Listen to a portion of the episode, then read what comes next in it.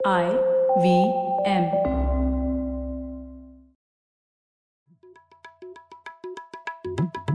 भाई हम हिंदुस्तानियों को बतियाना बड़ा पसंद है। बंगाली में अड्डा उड़िया में खोट्टी कन्नड़ा में हरटे और हिंदी में पुलियाबाजी। इस कला के लिए हमारी हर भाषा में एक शब्द है।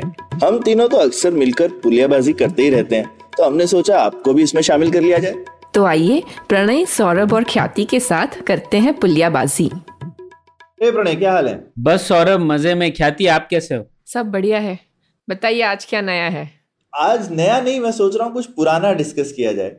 तो हम हमेशा कुछ नया डिस्कस करते हैं तो एक मौका भी है हमारे पास। आज़ादी के पचहत्तर साल हुए हैं और उसमें काफ़ी चीज़ें की जा रही हैं। पुलियाबाजी में भी हम काफ़ी टाइम से ऐसे सोच रहे थे कुछ किया जाए जो कि थोड़ा सा एक आज़ादी की राह मापे कि भाई कैसे हम पहुँचे वहाँ और उसके लिए थोड़ा सा एक जो चीज़ है कि काफ़ी सारी जो एक इस तरीके की या तो किताबें होती हैं या सीरीज़ होती हैं अक्सर एक पॉलिटिकल हिस्ट्री टाइप होती हैं सिर्फ़। और हम पॉलिटिकल हिस्ट्री तो करेंगे लेकिन जैसा हम पुलियाबाजी में करते हैं हम टेक्नोलॉजी सोशल पॉलिसी पॉलिटिक्स सब टाइप की चीज़ें डिस्कस करते हैं और उसी तरह से अगर हम आज़ादी से पहले के अराउंड सौ डेढ़ सौ साल समझे हिंदुस्तान के, उन्हीं सब एंगल से, जिससे, जिन एंगल से हम आज की अपनी प्रेजेंट को समझने की कोशिश कर रहे हैं, ये हमारी पुलियाबाजी की जो कोशिश है, ये हमारे आपके आसपास की चीज़ों को समझने की कोशिश है, उसी तरीके का लेंस हम अपने पास्ट पे भी लगा सकते हैं। और उस तरह से अगर हम शुरू करें और मैं सोच रहा था अगर हम इनफैक्ट जिस तरह से करते हैं, हमेशा साइंस से ही शुरू करें। हम बिल्कुल, क्या कहते हैं, ना पॉलिटिक्स से शुरू करें, ना इकोनॉमिक्स से शुरू करें, क्योंकि साइंस और टेक्नोलॉजी हमेशा थोड़ा सा पीछे रह जाती है, मैंने देखा हमारे डिस्कशन में, जबकि बहुत एक इंपॉर्टेंट चीज़ होती है टेक्नोलॉजिकल फोर्सेज और साइंटिफिक फोर्सेज हमेशा हावी होते हैं सोसाइटी पे कंपेयर टू हम्म। बहुत बाकी काफ़ी चीज़ों से तो आज एक हम्म। बहुत बड़ा इवेंट है जिसको हम डिस्कस कर सकते हैं अराउंड अर्ली एटीन हंड्रेड या आप बोल सकते हैं कि शायद पूरी उन्नीसवीं शताब्दी में जो कि था जो ग्रेट इंडिया का सर्वे हुआ है और ईस्ट इंडिया कंपनी ने हम्म। शुरू किया फाइनली खत्म होते होते वो ब्रिटिश एम्पायर के एंड में अंत में था तो वो चीज़ के बारे में मैंने भी उसके बारे में कुछ ही मेरे ख्याल से दस पंद्रह साल पहले ही पहली बार पढ़ा था। और ये अक्सर लोगों को ऐसी बहुत शिकायत रहती है अरे ये इतनी इंपॉर्टेंट चीज़ है हमारी किताबों में क्यों नहीं थी? अरे भाई सब कुछ नहीं किताबों में हो सकता मतलब ऐसे करेंगे फिर उसके बाद हाँ। लोग चिल्लाएँगे कि बस्ते इतने मोटे क्यों हो गए राइट तो भाई बच्चों को आप क्या क्या पढ़ाएँगे? पर ये एक हाँ। मेरे को लेकिन पढ़ के लगा था सही में कि अरे ये तो पता होनी चाहिए थी चीज़ वगैरह और ठीक है काफ़ी चीज़ें हमको खुद से भी तो पढ़नी चाहिए ना सब स्कूल वाले थोड़ी पढ़ाएँगे। तो उसके लिए आप पुलियाबाजी सुनिए। तो हम्म। तो इस पे ख्याति क्या बोलती हो? इस बारे में क्या किस तरह से डिस्कशन किया जाए? हाँ तो ये जो है, जिस प्रोजेक्ट को मतलब ये सर्वे ऑफ़ इंडिया का एक प्रोजेक्ट था और अगर हम सर्वे ऑफ़ इंडिया हमें थोड़ा सा याद रखना चाहिए कि भारत का सबसे पुराना scientific department survey of India है। और जो शुरू हुआ था 1767 में। ठीक है तो ये टाइमलाइन उसकी कितनी पुरानी है? मतलब 1757 में ये प्लासी का युद्ध होता है, जिसमें ब्रिटिश हराते हैं सिराजुद्दौला को और वो 10 साल के बाद वो सर्वे ऑफ़ इंडिया शुरू करते हैं। तो ये एक ऐसा डिपार्टमेंट था जो ईस्ट इंडिया कंपनी ने बनाया था, अपने मैप्स वगैरह बनाने के लिए कि उनके मिलिट्री पर्पस के लिए जो मैप्स यूज़ हो उसके लिए तो उसमें से एक ये प्रोजेक्ट और एक निकला था the great trigonometric survey of India भी बोलते हैं और उसको the great Indian arc of the meridian भी बोलते हैं हम्म। तो ये एक्चुअली मतलब हालाँकि सर्वे ऑफ़ इंडिया का इनिशियल पर्पस तो मिलिट्री के लिए था लेकिन उसमें बहुत सारी साइंटिफिक ये जो पर्टिकुलर प्रोजेक्ट है उसका पर्पस बहुत ज़्यादा साइंटिफिक डिस्कवरी मतलब कि पृथ्वी के गोलार्थ को समझने का एक बहुत बड़ा प्रोजेक्ट था उस ज़माने में, जो आज हमारे लिए सिंपल हो गया है बट उस समय पे तो बहुत लिमिटेड इंस्ट्रूमेंट्स के साथ लोग ये समझने की कोशिश कर रहे थे कि भाई पृथ्वी का शेप एक्चुअली में है कैसा। तो उसको समझने का एक ये बहुत बड़ा प्रोजेक्ट था। तो उस एंगल से क्योंकि लोगों को मैथ वगैरह में भी काफ़ी इंटरेस्ट रहता है तो मुझे लगा कि ये काफ़ी इंपॉर्टेंट प्रोजेक्ट था, जिससे भारत का, के बहुत ही एक्यूरेट मैप बनना पॉसिबल हो पाया। तो हम्म। उस एंगल से भी ये प्रोजेक्ट इंटरेस्टिंग था समझने के लिए वाह तो पहले थोड़ा सा बैकग्राउंड दे देते हैं कि अक्सर हम लोग को चित्रों में दिखता है कि जो पृथ्वी है वो गोलाकार होती है लेकिन पृथ्वी गोलाकार नहीं होती है। वो जिसे अंग्रेज़ी में कहते हैं इरेग्युलरली शेप्ड एलिप्सॉइड होती है। मतलब सौरभ को वो संतरे जैसा दिखता है मेरे को आटे के गोले जैसा दिखता है वो। लेकिन जो भी हो वो गोलाकार नहीं है। तो अगर आपको एग्जैक्ट मेजरमेंट्स लेने हैं एक जगह से दूसरे जगह पे तो आपको जो एग्जैक्ट शेप है वो जानना बहुत ज़रूरी है।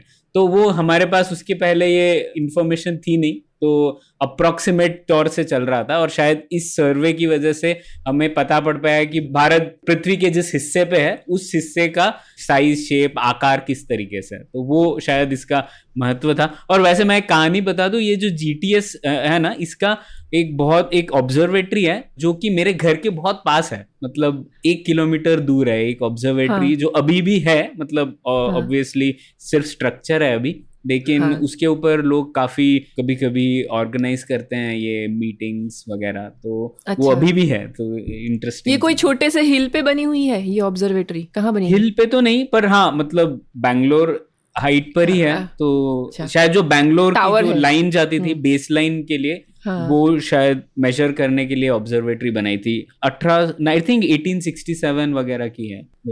ओके नहीं बैंगलोर में इधर hmm. भी है ट्रिनिटी सर्कल पे भी है मेरे ख्याल से जो ट्रिनिटी चर्च है वहाँ पर भी। तो ऐसा ऐसा बोलते हैं अक्सर कि किसी भी आप हिंदुस्तान के गाँव में जाइए और जो सबसे बड़ा एक पत्थर टाइप रखा होगा तो वो देखेंगे तो हाँ. तो वो यूजली मानक होता है कि उन्होंने उस जगह का रेफरेंस जो होता है वो आज तक आप जाकर ढूंढ सकते हैं। अभी भी जो इंडिया के लैंड रिकॉर्ड्स हैं वो इसी सर्वे से संबंधित हैं। वो काफ़ी बार उसी समय 100-200 साल पहले लिए गए जो मेजरमेंट्स हैं।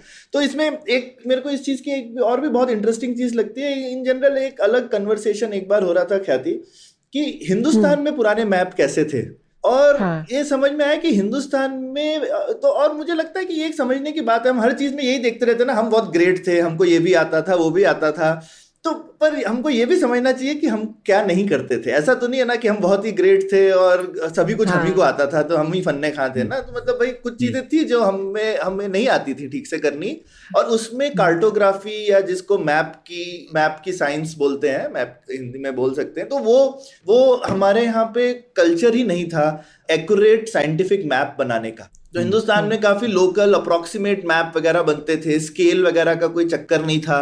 उन मैप्स में हम्म। तो ये अच्छा। एक काफ़ी खामी थी हिंदुस्तानी ऐसा एक डिस्कशन में आया मेरे पास एग्जैक्ट रेफरेंस नहीं है इस चीज़ का मे बी हम ढूंढेंगे हम्म। अगर कोई होगा तो। अपने शो नोट्स में डाल सकते हैं पर पर हिंदुस्तान में मैप्स की परंपरा नहीं थी अभी भी अब हम बोलते हैं हम बड़े लैंडमार्क बेस्ड कंट्री है आप हाँ। अगर कल्चरली भी देखिए आप अगर यूएस वगैरह में किसी से रास्ता पूछे ना तो कभी कभी बोलेगा यू कैन गो ईस्ट तो भाई ये क्या होता है? अभी मैं पहले समझूं कि ईस्ट कहाँ पर है। लेकिन वहाँ पे लोगों को सबको पता होता है ईस्ट कहाँ पे है? कल्चरली काफ़ी ट्यून्ड है इस चीज़ को लेकर के। हिंदुस्तान में आप काफ़ी जगहों पे जाएँगे ना तो रास्ता पूछने के लिए लोग बोलेंगे आप वहाँ से ऊपर चले जाइएगा। ऊपर कहाँ चले जाइएगा? या आप वहाँ से नीचे चले जाइएगा? हाँ। तो तो ये तो क्योंकि हर जगह पे कोई स्लोप रहती है यूजली हिंदुस्तान हाँ. में क्योंकि हम बहुत लेवल नहीं करते तो आप हर जगह जो लोकल लोग होते हैं वो हमेशा समझते हैं। आप पंजाब वगैरह में जाएँगे ना उत्तर थल्लू चले जाइए बस ठीक है?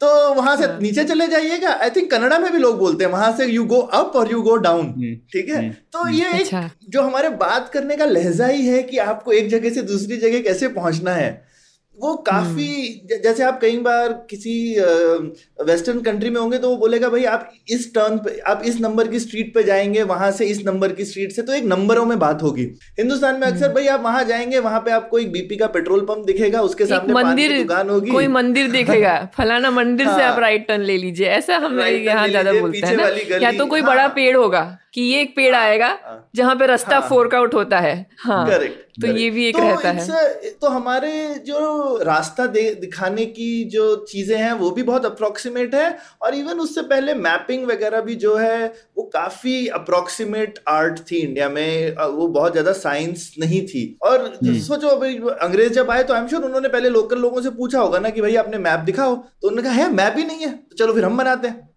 है ना हम्म। और ये एक उनके लिए एज थी ना एज अ अगर उनको लगा कि हमारे पास मैप है और देखिए उन्होंने पहले कंट्री मैप की फिर फतेह की हम्म। हम्म। सौरभ इसमें जुड़ा हुआ पता नहीं ये आया पहले मैप पर हाँ वो दोनों साथ में शायद चल रहा था साथ में भी चला अच्छा ठीक इसमें हाँ. इसमें एक बात है कि जो मैप मेकिंग की प्रक्रिया है वो तो भारत में बहुत पहले से है। मतलब सिंधु घाटी सभ्यता में भी मैप्स थे। मैप्स कहने के लिए मैप्स थे।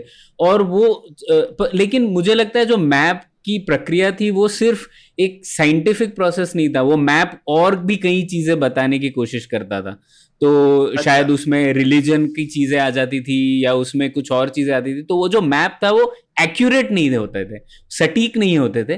तो मैप होते थे मैप इंडस वैली सिविलाइजेशन से कई बार होते लेकिन वो कभी भी ऐसे लोगों को नहीं लगा कि मुझे पता होना चाहिए 200 कोस दूर ही है एक चीज़ और एग्जैक्टली exactly 200 कोस दूर से। शायद इसलिए भी था शायद हमेशा लोगों को लोग मिल जाते थे पूछने के लिए कि यार कहाँ पे आगे कहाँ पे क्या है? बिल्कुल। हाँ, तो जोक है कि मैप मैप जो है वो एक स्कीमेटिक की तरह थे। ना कि हम्म। जिसको हम आज बोलते हैं जिसको स्केल वाला बोलते हैं ना कि अगर मैप में अगर हम डिसाइड करें कि भाई एक सेंटीमीटर बराबर एक किलोमीटर है तो हर आप हम्म। अगर यहाँ पे चार सेंटीमीटर मेजर करेंगे तो रियल लाइफ में वो सही में चार किलोमीटर होगा उतने प्रपोर्शन से वो नहीं जा रहे थे वो ऐसे थोड़े से हवा हाँ, में जा रहे हैं ताकि उनको काम हो जाए। जितना हाँ, काम चल जाए उतना चाहिए बिल्कुल जैसे हम बोलेंगे कि ये नदी के इस पार आपका राज है इस पार मेरा है तो वो नदी है पर नदी मूव कर गई तो फिर आपको चक्कर हो हाँ। जाएगा उसके बाद। हाँ हाँ।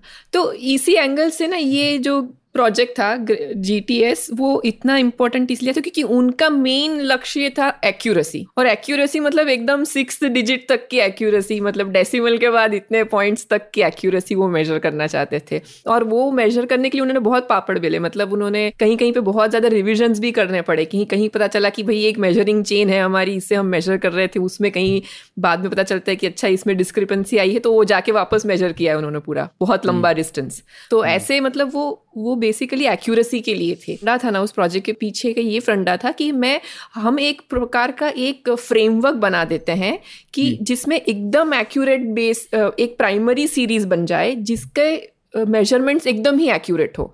और फिर वो सीरीज़ के बेसिस पे फिर आप दूसरी सेकेंडरी सीरीज़ बना सकते हैं और जो जिसमें बहुत ज़्यादा एक्यूरेसी की ज़रूरत नहीं हो ऐसे वाले मैप्स इसका यूज़ करके बाद में उसके ऊपर बन सकता है। तो ये एक बेसिस बन जाए मतलब पूरे कंट्री का कि जिसका मेन पर्पस था एक्यूरेसी और understanding the shape of the earth तो हम्म। उसे जियोडेसी कहते हैं। तो देर जो इसके प्रणेता थे ये पूरी कहानी के जो प्रोजेक्ट के जो जिन्होंने सोचा था विलियम डैम्पटन उनका मेन उद्देश्य जियोडेसी को समझना था। हम्म। तो उस एंगल से उन्होंने ये किया था।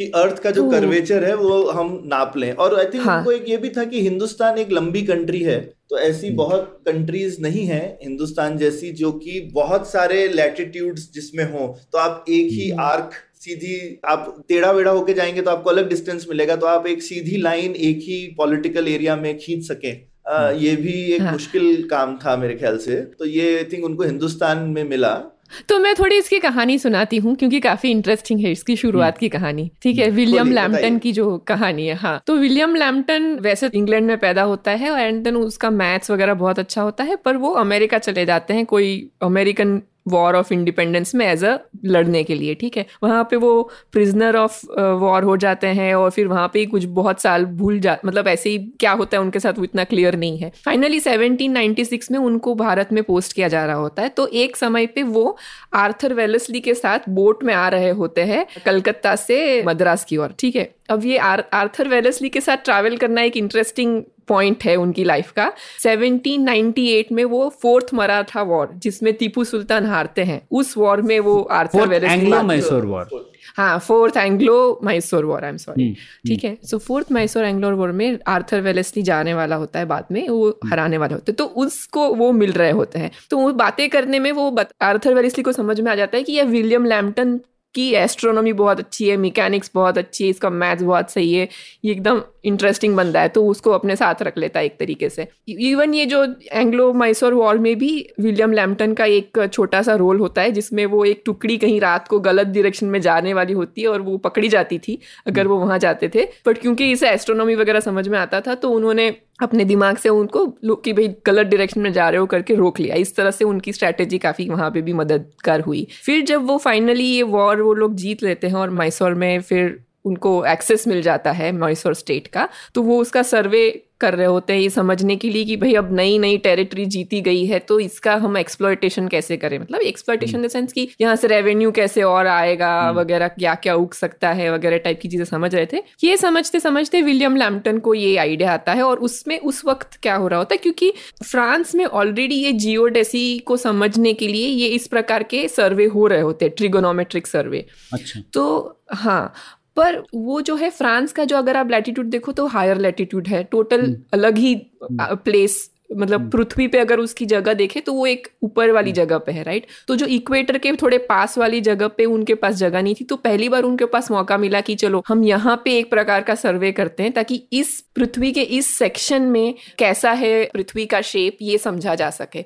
तो वो उस एंगल से वो ये प्रपोजल करते हैं।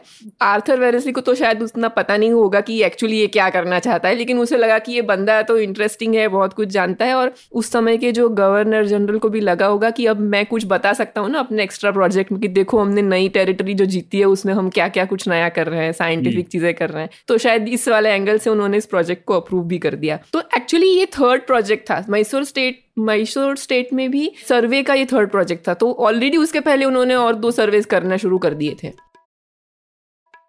तो ये शुरू 1802 में हुआ ना ख्याति?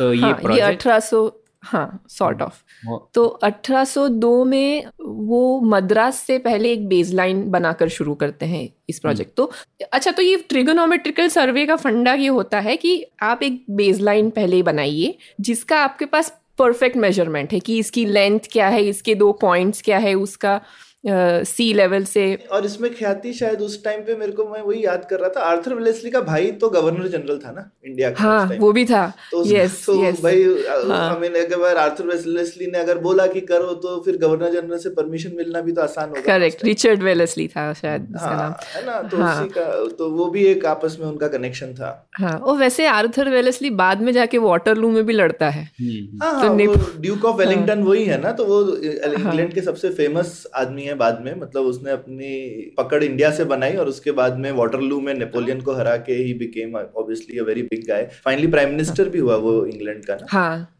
हाँ हाँ। खैर तो तो ये ट्रिगोनोमेट्रिक सर्वे का जो फंडा ये होता है कि वो पहले एक पर्टिकुलर बेसलाइन को मेजर करते हैं कि ये एक हमने कोई एक स्ट्रेच ऑफ़ लैंड आप परफेक्टली जो मेजर कर सकते हो दोनों का डिस्टेंस क्या है दोनों का एलिवेशन क्या है वगैरह वगैरह।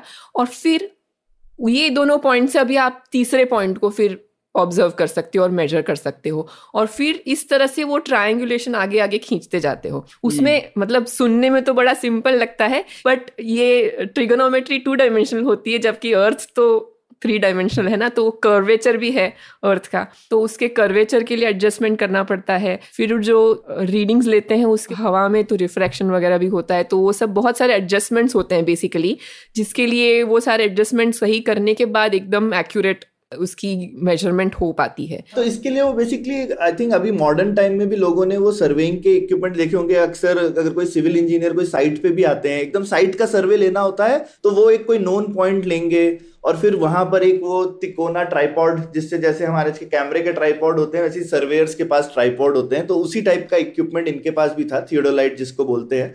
तो उसमें यही होता है आप उसके थ्रू देखते हैं आपके पास दूसरा एक जगह एक नोन पॉइंट होगा वहाँ से आप एक्यूरेट लाइन खींचेंगे। और उसके बाद एक छोटे छोटे ट्राइंगल आप बनाते रहेंगे तो इसलिए ट्रिग्नोमेट्रिक सर्वे है, वो ट्रिग्नोमेट्री लगाएँगे आप उस लाइन पे और जैसा ख्याति ने बोला, ये टू वाली ट्रिग्नोमेट्री नहीं लगेगी, ये स्फेयर वाली ट्रिग्नोमेट्री लगाएँगे। तो और एग्जैक्टली exactly स्फेरिकल नहीं है अर्थ तो आपको हाँ। छोटे छोटे ट्राइंगल बनाएँगे या फिर उसकी इरेगुलरिटी को आपको ध्यान रखना पड़ेगा अदरवाइज़ वो वो जो स्फेरिकल ट्रिग्नोमेट्री होगी वो भी काम नहीं करेगी उस पर ठीक से। और इसमें आई मीन उनकी एक्यूरेसी का मानना पड़ेगा सोचिए उन्होंने पहले उस जमाने में आज की डेट में तो पोर्टेबल होता है हाथ में लेके लोग जाते हैं पर उस जमाने में 500 किलो का इक्विपमेंट था जो उन्होंने इंग्लैंड से मंगाया। अ, ये मेजर करने के लिए। और पहली बार उन्होंने मैंने तो एक बार पहले सुना था ख्याति उन्होंने मतलब मद्रास से शुरू किया क्योंकि मद्रास उनके अंडर में था।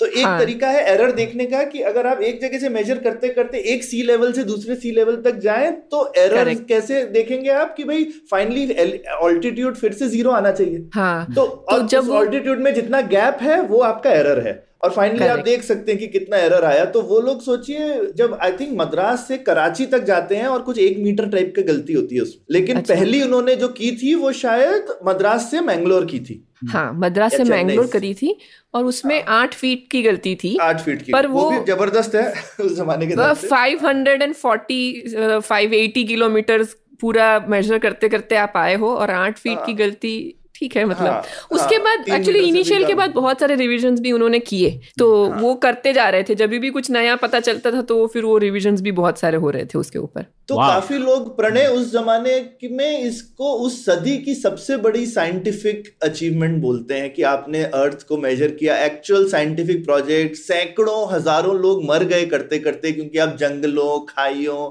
वगैरह से होते हाँ। हुए सब ये क्योंकि आपका ट्राइंगल खो नहीं सकता ना। आप मेजर हम्म। करेंगे एक डिवाइडर की तरह सोच लीजिए। एक जगह डिवाइडर हम्म। लगाया फिर दूसरी जगह लगाया फिर तीसरी जगह लगाया। तो आप मेजर करते करते आपको ट्राइंगल कंप्लीट करते जाने हैं ताकि आप अपनी मेज़रमेंट आगे ले जा सकें। ऐसा थोड़ी है कि मैंने इधर किया उसके बाद गाड़ी हम्म। लेके आगे चले गए। हाँ। और बीच में घने जंगल है। हाँ, हाँ, और बीच में घने जंगल है। पहाड़ी है। खाई है पहाड़ी है सब है। हाँ। नहीं अमेजिंग स्टोरी है ये।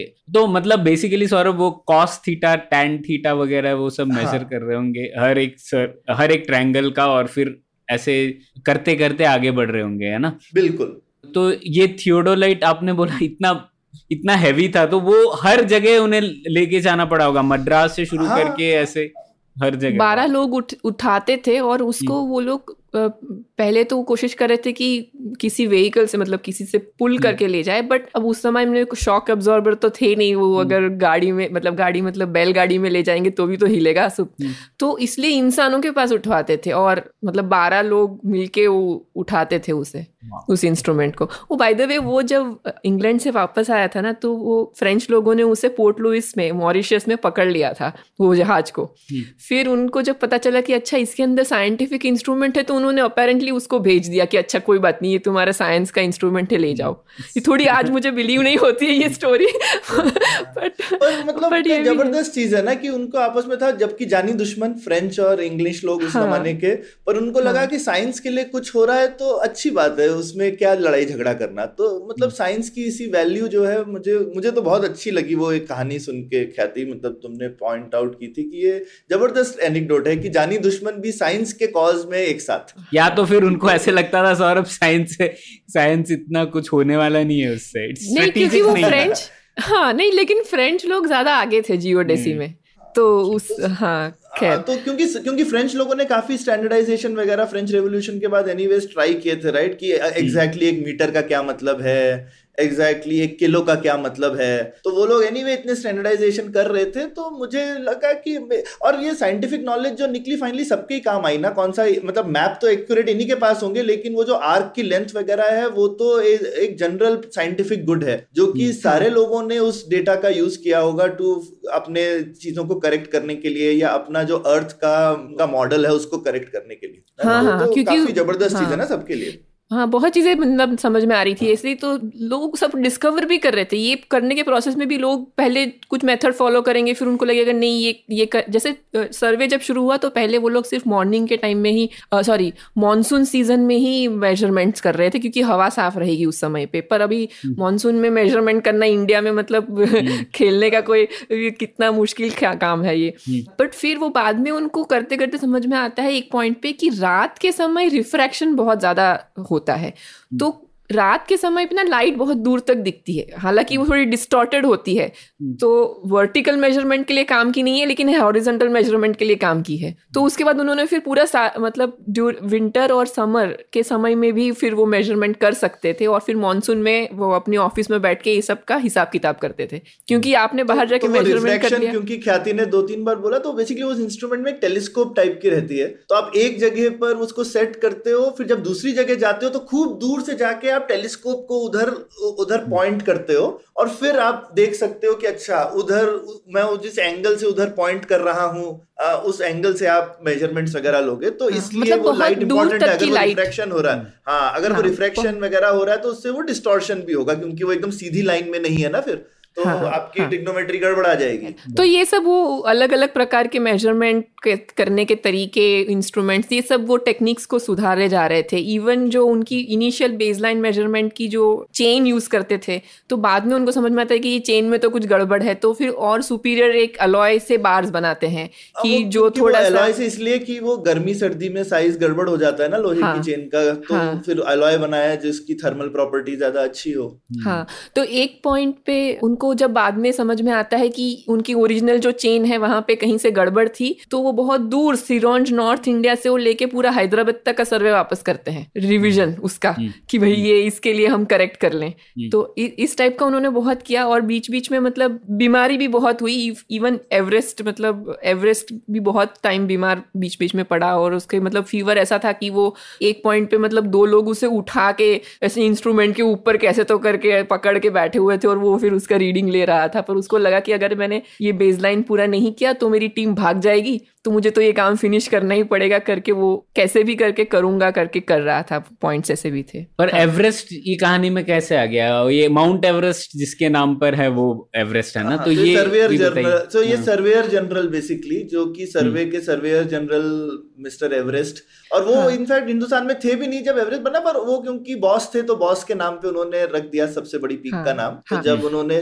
तो उस समय बाय द वे ये भी नहीं पता था कि हिमालय सबसे बड़े माउंटेन है दुनिया के उनको लगता था एंडीज माउंटेन जो साउथ अमेरिका में है शायद हम्म। वो सबसे ऊँचे पहाड़ हैं दुनिया के और अब एकदम सी लेवल से हिमालय कितना ऊपर है ये किसको पता था सी लेवल से एग्जैक्टली डिस्टेंसेस नहीं पता थे ना सबको हम्म। तो जब उन्होंने हाँ। ये सर्वे किया तो ये सर्वे में सबसे पहले हिमालय की चोटियों की एक्यूरेट हाइट्स जो है वो मेजर हुई और उसी मेज़रमेंट में एवरेस्ट माउंट एवरेस्ट भी पता चला कि ये सबसे ऊँचा पहाड़ है और उसकी हम्म। सबसे पहली एक्यूरेट हाइट जो है up to the last metre इन लोगों ने निकाली फिर उसका नाम उन्होंने माउंट एवरेस्ट रख दिया अपने बॉस के नाम तो एवरेस्ट बीच में यहाँ से आता है क्योंकि ये प्रोजेक्ट इतना लंबा चला है हमें याद रखना चाहिए। 1802 से विलियम लैम्पटन ने शुरू किया था फिर वो 1823 तक क्या आते आई थिंक उनकी महाराष्ट्र में हिंगन घाट के पास उनकी मृत्यु हो जाती है। तब तक उसके पाँच साल पहले एवरेस्ट ने उनके असिस्टेंट की तरह ज्वाइन किया था। अच्छा, तो फिर उनके बाद उनका सुपरिटेंडेंट एवरेस्ट बन जाता है। और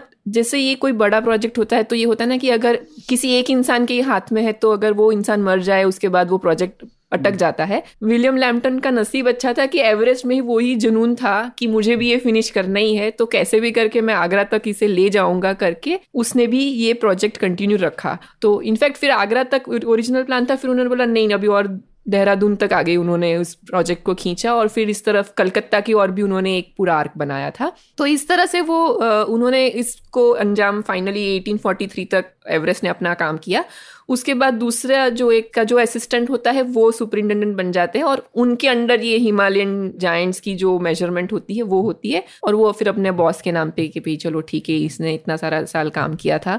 तो उनके नाम पे हम करते हैं करके एवरेस्ट का नाम वो रखते हैं। हाँ, तो एवरेस्ट का नाम अमर हो गया है मतलब ये इंडियन आर्क बनाने की जुनून में तो वो आई थिंक एक बड़ी उपलब्धि उस समय की सोचो कितनी बड़ी उपलब्धि रही होगी कि उन्होंने दुनिया की सबसे बड़ी चोटी उसके नाम पे रखी। तो हम हम्म। वो कनेक्शन नहीं देखते हैं कि वो क्यों हो रहा था ईस्ट इंडिया कंपनी इंडिया के मैप बना रही थी और उसके चक्कर में एवरेस्ट की हाइट पता चली और वो बनाने वाले का नाम जो है वो अमर हो गया। हो गया। पर ये बताइए इससे तो ये तो बहुत अच्छी कहानी बताई आप दोनों ने अब मुझे समझ में आया मैंने पढ़ी नहीं थी। ये वैसे ये किताब जो है द ग्रेट आर्क जॉन के की किताब है ना उसमें ये हाँ, सब चीज़ें हाँ, दी। तो ये, ये बहुत अच्छी तरह से वर्णन किया है उस किताब में। तो ये मुझे बताइए कि इससे क्या मिला क्या अंग्रेज़ों को? इस इसका मकसद, ठीक है, एक साइंटिफिक तौर पे तो समझ में आता है, लेकिन एक कॉलोनियल पावर को ये करने की क्या ज़रूरत थी और इससे क्या उन्होंने अचीव किया? हाँ और वो कॉलोनियल पावर तो बाद में बनी उस टाइम तक तो कह सकते हैं ट्रेडिंग पावर ही थी जब उन्होंने शुरू की ये सब जद्दोजहद है ना? और वो छोटी छोटी अपनी कॉलोनीज जो भी बना रहे थे सत्रह सो जब भी पलासी की बनी। तो लेकिन एक, एक ये समझ में आता उनको एक बेसिक था प्रणय मुझे लगता है। उनको लगता था कि एक मॉडर्न एडमिनिस्ट्रेशन को मैप चाहिए उसके बिना चल ही नहीं सकती काम। वो जैसे ही कोई प्रोविंस को हम्म। कब्जा करते थे उनको लगता था अभी उसके मैप चाहिए हमको। ये तो एक जिसको कहते हैं बेसिक इंफ्रास्ट्रक्चर है हमारे लिए।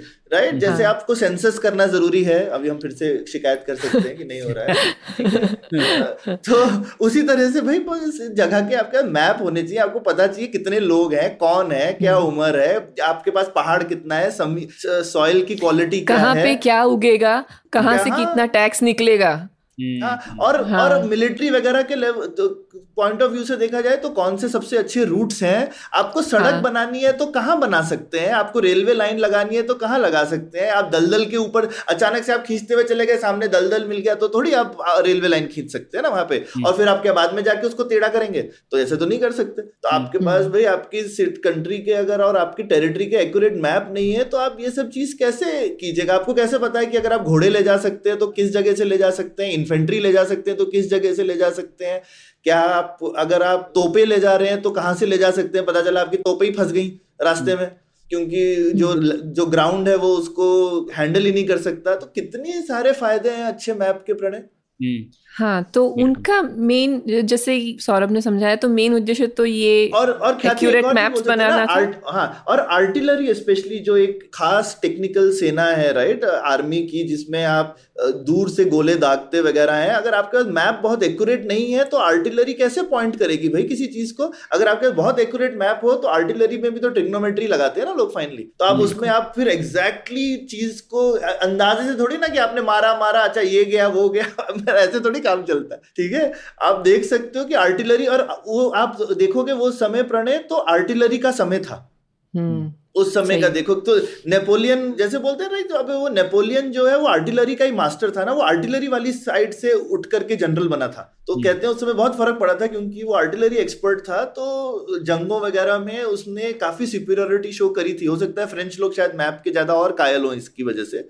ये मैं मेरे को एग्जैक्टली नहीं पता पर पर मुझे लगता है कि आर्मी में और मिलिट्री में मैप की बहुत ज़्यादा सिर्फ़ रास्ते वास्ते से रिलेटेड नहीं है इसकी हाँ। और भी बहुत अहमियत है।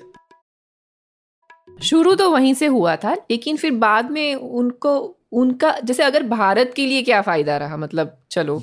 तो उस एंगल से हम सोचे तो ये इसने भारत के एक्यूरेट मेज़रमेंट की पहली एक बेस फ्रेमवर्क क्रिएट की, जिसके ऊपर फिर सेकेंडरी सीरीज़ उस पर बनी और उसके ऊपर से और सारे जितने भी एक्यूरेट मैप्स बनने के लिए एक फ्रेमवर्क बना उसके ऊपर से।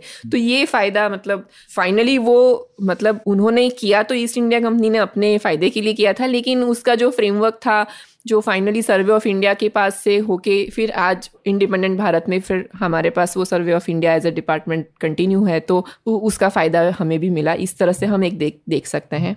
हाँ। पर हमको ऐसे सोचना चाहिए ना कि भाई ठीक है मतलब मेरे को एक चीज़ काफ़ी आश्चर्यजनक लगती है उस समय की कि इतना बड़ा साइंटिफिक एंडेवर उस टाइम पे चल रहा था सबको पता होगा ना उस टाइम पे। और ऐसा तो नहीं है कि आई मीन अंग्रेज़ों ने पूरा हिंदुस्तान एक दिन में कोई फतेह कर लिया था। तो किसी भी राज्य को ऐसा नहीं लगा भाई भाई ये बंगाल में 1700 कुछ में सर्वे कर रहे हैं साइंटिफिक तो मैसूर स्टेट को नहीं लगा है या मराठा स्टेट को जो बड़ी स्टेट्स थी उस जमाने की या इवन आप पंजाब स्टेट ले लो बहुत बड़ी थी उस समय वो तो 1846 तक इंडिपेंडेंट थी कि भाई हमको भी ये करना चाहिए लेकिन ये एक अकेला प्रोजेक्ट मतलब एटलीस्ट मैंने तो हमारे श्रोता को ये पता हो तो ज़रूर बताया पर हमने कोई किसी हिंदुस्तानी राज्य का जबकि हिंदुस्तानी राज्य काफ़ी सेम मिलिट्री मिलिट्री एक्सपर्ट्स बुलाते हैं भाई चलिए आप लेकिन उनकी आर्टिलरी ले भी ले बिना मैप के क्या कीजिएगा हाँ हम्म, तो हम्म। इस तरीके और का ये लोग जहाँ जहाँ मैप्स बना रहे थे हाँ तो जहाँ जहाँ पे ये लोग मेज़रमेंट कर रहे थे ज़रूरी नहीं था कि हर समय उनके पास वो टेरिटरी होती थी।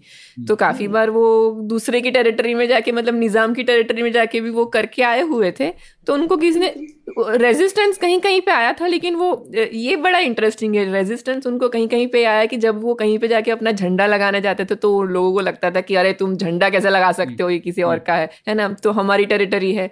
तो ये सब उनको रोकते थे। और एक प्रकार की अफवाह ये फैली थी कि ये वाले जो इंस्ट्रूमेंट्स हैं उसमें से चीज़ें उल्टी दिखाई देती है तो उनको लगता था कि लोग हमारी औरतों पे स्पाई करने की कोशिश कर रहे हैं वो वो उसमें से किस तरह से क्या दूरबीन में लगा के क्या देख रहे हैं उसमें हमारी औरतें किस तरह दिखेगी, पता नहीं क्या होगा। और इस प्रकार के बहुत सारे सुपर स्टेशन और वो सब भी उस समय के बहुत थे तो उनको काफ़ी एक टुकड़ी भी कहीं कहीं पे वो लेके चलते थे अपने खुद के प्रोटेक्शन के लिए। उसमें उनकी चीज़ें चोरी भी हुई थी और मतलब उन पर अटैक भी हुआ था। इस प्रकार भी चीज़ें भी ये ये सब हो रहा था, ये सब कहानी में। सौरभ इस सौरभ और ख्याति इसको अंग्रेज़ों का अश्वमेध यज्ञ कहना चाहिए क्या? ज़बरदस्त एक्चुअली एनालॉजी है क्योंकि जहाँ जहाँ वो गए जैसा ख्याति ने बोला ये हर जगह ऐसा कहीं पे उनका मैप पहले ले गए कहीं पे क्योंकि उन्होंने वो जगह ले ली उसकी वजह से मैपिंग आसान हो गई तो ये एंडेवर और उनकी जो कॉन्क्वेस्ट है इंडिया की वो कुछ कुछ साथ साथ ही चलती रही। हाँ और टाइमलाइन तो भी अगर देखें तो 1802 से शुरू होती है मैसूर वॉर्स हारने के बाद और फिर बीच में मराठा वॉर्स आते हैं। तो जब मराठा वॉर्स होती है तो वहाँ से उनके लिए रास्ता थोड़ा आसान बन जाता है। फिर और चलते चलते जब वो नॉर्थ में पूरा करते हैं तब तक फिर 1956 में हाँ 1956 में वो हिमालय का नाम रखा जाता है। हिमालय क्या बोल रही हूँ मैं? सॉरी 1856 सॉरी 1856 में माउंट एवरेस्ट का नाम पड़ता है। उसके बाद 1857 में ये हमारा रेबेलियन होता है 1857 हाँ, पहला हाँ, पहला इंडिपेंडेंस हाँ। वॉर और तो ये पूरा आर्क है भी ये सब चलता रहा बिल्कुल। हाँ। वाह तो बस अंत इस बात से करना चाहूँगा ये तो बहुत ही दिलचस्प कहानी थी। तो सौरभ जहाँ से आपने शुरू किया था वहीं पे अंत करना चाहेंगे कि आज़ादी की राह में इस कहानी का क्या महत्व है? तो मुझे लगता है कि एक जो बेसिक चीज़ है कि एक अंग्रेज़ों की टेक्निकल सुपीरियोरिटी थी और टेक्नोलॉजी सुपीरियोरिटी हम्म। उस जमाने में और एक सुपीरियर पावर हमेशा एक दूसरी पावर पे हावी हो जाएगी। और हमारे देश में काफ़ी सारे राज्य थे तो सारे राज्य एक समान भी नहीं थे लेकिन सबसे बेहतरीन से बेहतरीन राज्य के जबकि ठीक है हम बोलते हैं टीपू के यहाँ रॉकेट्स थे जो कि पूरी दुनिया में कहीं नहीं थे है हम्म। ना पर वो ठीक है पर आपके पास पर ये जो एक एक बेस लेवल जो टेक्नोलॉजी और साइंस का में उसमें जो यूरोप आगे था वो था ही। और ये मेरे को लगता है उसका एक बहुत बड़ा एग्ज़ाम्पल है कि हम्म। एक बेस लाइन ही बहुत आगे थी और वो आपको सुपर हो सकता है पहले हमारी आगे रही हो जो भी पर उस समय में उनके पास थी और उस समय पे अगर आपकी लड़ाई होगी तो टेक्नोलॉजिकली सुपीरियर जो साइड होगी वो उसने जीतना लाजिमी है। उसका और कोई दूसरा तरीका है ही नहीं। आगे दस बीस साल इधर उधर हो सकता है पर किधर जाएगा? ठीक है? हाँ, जीतना है ही। और जब हम अंग्रेज़ों की टेक्निकल सुपीरियोरिटी की बात करते हैं तो हम ये समझते हैं कि हाँ उनके पास बेटर गन्स थी या बेटर तोप थी वगैरह। लेकिन हम ये नहीं सोचते थे कि उन्होंने ऑलरेडी ये मैप्स बनाने में इतना इन्वेस्टमेंट किया था इतनी ये सब चीज़ें कर रहे थे और ऐसी बहुत चीज़ें कर रहे थे। ये तो एक एग्ज़ाम्पल है। अभी और हम पढ़ेंगे तो और भी चीज़ें उस समय हो रही थी। नहीं नहीं तो बाकी उस... सारी चीज़ें भी ना पूरा मतलब कंट्री में पहला कास्ट सेंसस भी तो उन्होंने ही किया। ठीक है जैसा हम बोल रहे थे भाई मतलब गिनती विनती गिनना उन्होंने मेरे ख्याल से बाकी राज्य भी कर रहे होंगे लेकिन पूरे लेवल पे हम लोग रेगुलरली तो नहीं कर रहे थे। ठीक है हमारे पास में टाइटल्स वगैरह थे राजा टोडरमल ने हिंदुस्तान में सारी लैंड टाइटल रिफॉर्म वगैरह किया था 1600 सदी में या 1500 सदी में जब भी उन्होंने किया था। लेकिन उसके बाद पर ठीक है टाइटल्स थे लेकिन उस, उनका साइंटिफिक बेसिस तो नहीं था ना वो साइंटिफिक बेसिस इस लैंड सर्वे के बाद आया है। सही बात है। तो एक तरीके से कह सकते हैं कि जो आधुनिक शासन था उस काल के लिए उसका एक महत्वपूर्ण हिस्सा था ये कर पाना। और शायद उस काल के सबसे आधुनिक शासन के के मामले में हमारे राज्य पीछे थे और अंग्रेज़ शायद उस तरीके आगे पहुँच चुके थे वो फ्रंटियर पे थे उस मामले में और फिर वो नतीजा हम लोगों ने सौ साल बाद या उसके उस, उस, उसी, उसी रहे थे, से देख रहे हाँ, थे। हम्म। बिल्कुल, उसी समय हम देख रहे थे और हमको दिख रहा था कि भाई आपको सामने दिख रही है चीज़ तो सीख तो लो उससे। शायद एक आपस में गुरूर भी था जो आज भी रहता है हमें सब आता था। वो हमने एक अपने पिछले 1857 के मेमोर वाले एपिसोड में जैसे डिस्कस भी किया था भाई अगले दिन पता अंग्रेज़ चढ़ाई करने वाले हैं, लेकिन झांसी के अंदर में यज्ञ चल रहे हैं कि यज्ञ वज्ञ करके हम जो है इन सबसे निपट लेंगे, ठीक है? तो थोड़ा अलग ही लेवल का, क्या कहते हैं, हमारे यहाँ पर अप्रोच था। कि हम्म। भाई किस तरह से हम सोचते थे शासन वगैरह से निपटना है तो उनका साइंटिफिक बेसिस नहीं था। ठीक है भगवान को याद करना चाहिए लेकिन पहले मैप बना लेने चाहिए। हम्म। ठीक है। तो, तो, हाँ तो इसी मैसेज पे ये एपिसोड खत्म करते हैं। तो श्रोतागण बताइए आपको ये एपिसोड कैसा लगा? शुक्रिया। शुक्रिया। उम्मीद है आपको भी मज़ा आया।